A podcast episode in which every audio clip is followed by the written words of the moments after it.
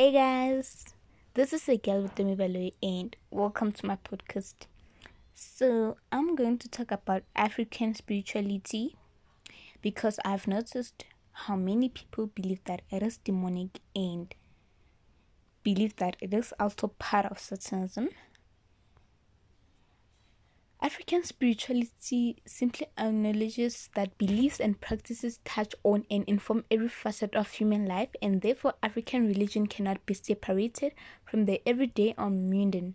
African spirituality is truly holistic. As you all believe that prophesying is a calling, traditional healers also get called to heal and through them it is believed that ancestors from the spirit world can give instruction and advice to heal illness, social disharmony, and spiritual difficulties. Traditional healers work in sacred healing heart or Indumba, where they believe their ancestors reside.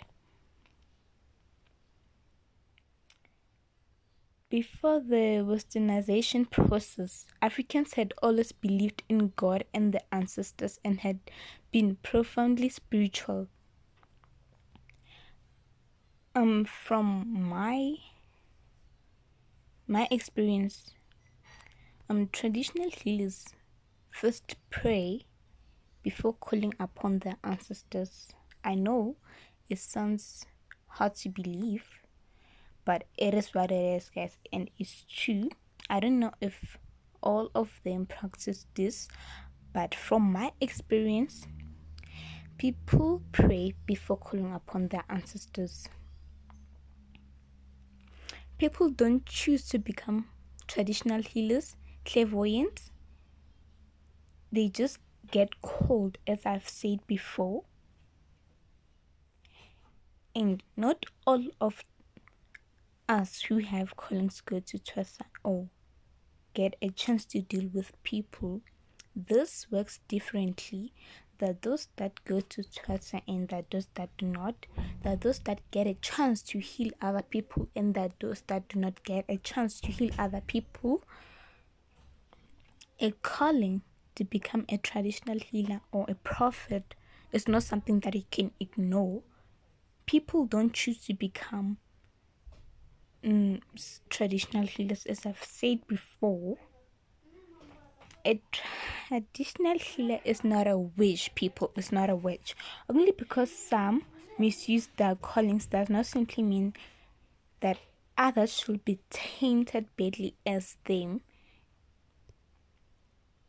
Because only because I do bad does not simply mean that the the person that does what I do also does bad. No, it does not work like that. A traditional healer is not a witch. And African spirituality is not demonic, it is not part of Satanism. I don't know why many of you believe that it is part of witchcraft. It's not. Only because some misuse their callings does not simply mean that others do as well.